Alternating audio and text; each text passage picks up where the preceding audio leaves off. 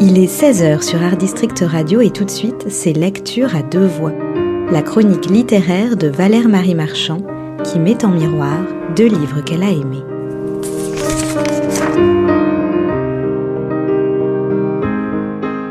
Malheureusement, la violence au quotidien parvient toujours à ses fins. C'est du moins ce que nous révèlent deux premiers romans particulièrement réussis. Le premier roman dont je vais vous parler s'intitule Acide il est signé par Victor Dumiot, il vient de paraître aux éditions Bouquin et il a remporté le prix Maison Rouge 2023 en août dernier.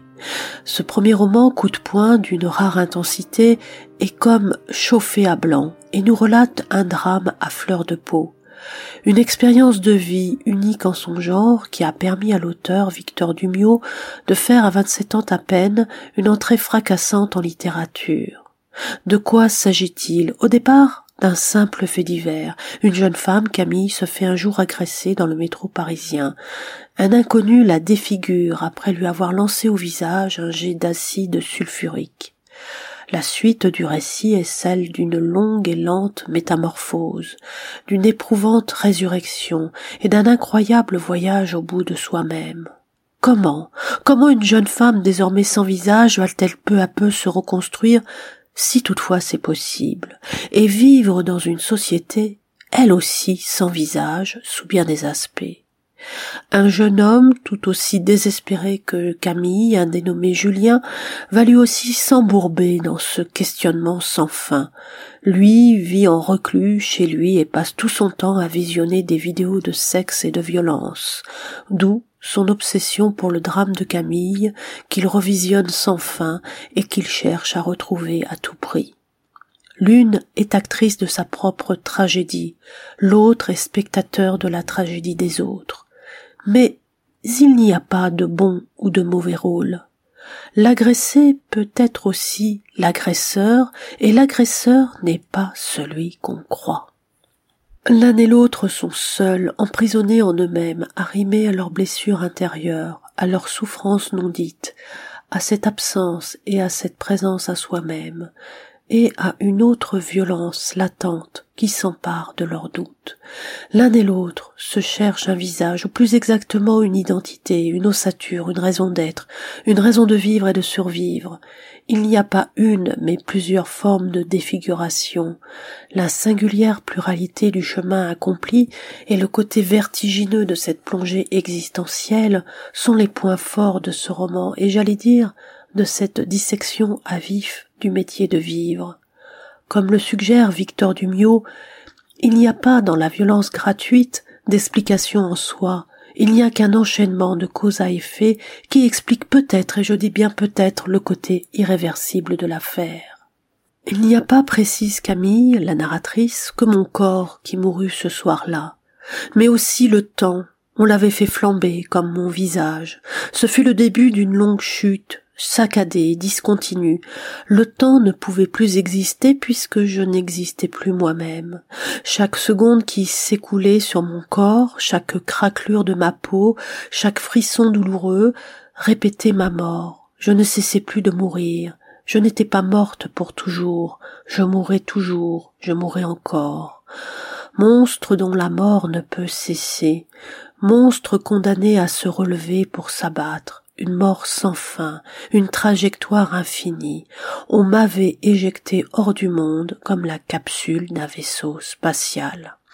Et de préciser ensuite, loin des vivants, loin de ceux qui portent encore leur visage intact, dans le noir total au milieu d'une autre galaxie, d'un cercle laiteux où la vie devient silence. Et l'on peut encore lire plus loin, Certains sont morts avant même de mourir, moi j'étais revenue morte parmi les vivants, pas de bol.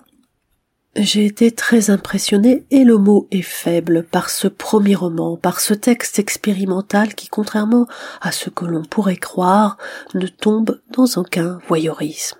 J'ai été embarqué immédiatement par la voix de Victor Dumiot, par son regard sur les choses de la vie, par sa pensée qui ose être clivante, et par son ambition qui m'a paru très haute.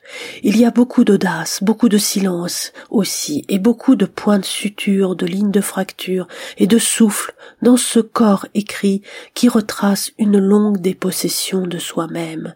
C'est plus que prometteur, c'est vivant, incroyablement vivant, comme peut l'être un visage que l'on croit familier, un visage ravagé par la vie, un visage, comme nous le dit l'auteur, sans réelle visagéité, une face sans faciès, précise-t-il encore, un visage intérieur, tantôt clair, tantôt obscur, tantôt étranger, tantôt étrange.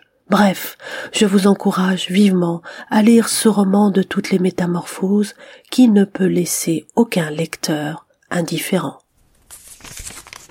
Autre premier roman, La mort porte conseil d'Hervé Paolini, qui vient de paraître chez Serge Safran éditeur. Là aussi, il s'agit d'un roman percutant et inattendu, et avec, je dois le dire, une impressionnante maîtrise sur le plan narratif.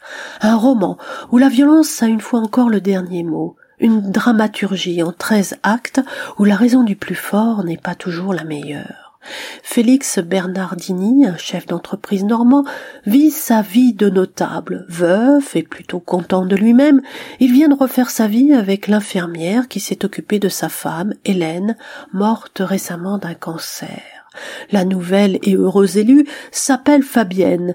Elle est de trente ans plus jeune que lui. Elle a un fils, Stéphane, qui devient ainsi son beau-fils et qui n'est pas vraiment la crème des crèmes. Celui-ci ne cesse en effet d'harceler Félix, de le maltraiter, voire de le martyriser. Bref, on n'est pas au bout de nos surprises avec cette mortelle randonnée qui vire à la descente aux enfers. Cela commence par une brûlure de cigarette sur son front et cela se termine par une séquestration et une agression qui remet tout en cause. Voici ce que l'on peut lire page 7. Cette manie qu'il avait tout jeune, cette taloche sur le crâne, qu'il avait pris l'habitude de me balancer avant chaque repas, comme ça, sans raison, quand il passait derrière moi et que je me tenais tranquillement assis devant mon assiette, et que sa mère ne regardait pas, et même quand elle regardait ailleurs. Pas appuyée au début, presque gentillette, excusable encore, juste une petite tape, mais qui avait le foutu don de me taper sur les nerfs, une sorte de coutume avant le dîner qui ne portait pas à conséquence, du moins dans les premiers temps.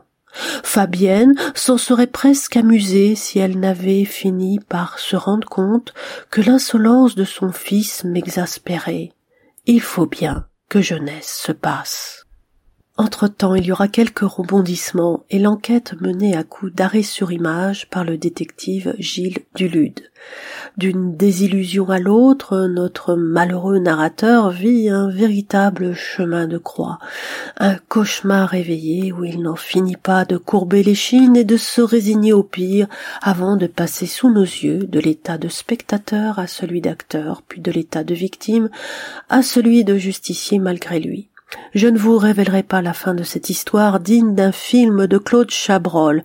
Tout ce que je peux vous dire, c'est que ce polar écrit tambour battant dans un rythme à la fois fluide et tendu a l'art et la manière de nous mener à bon port.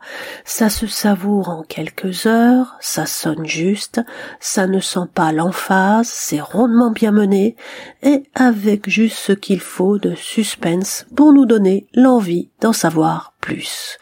Un vrai plaisir de lecture.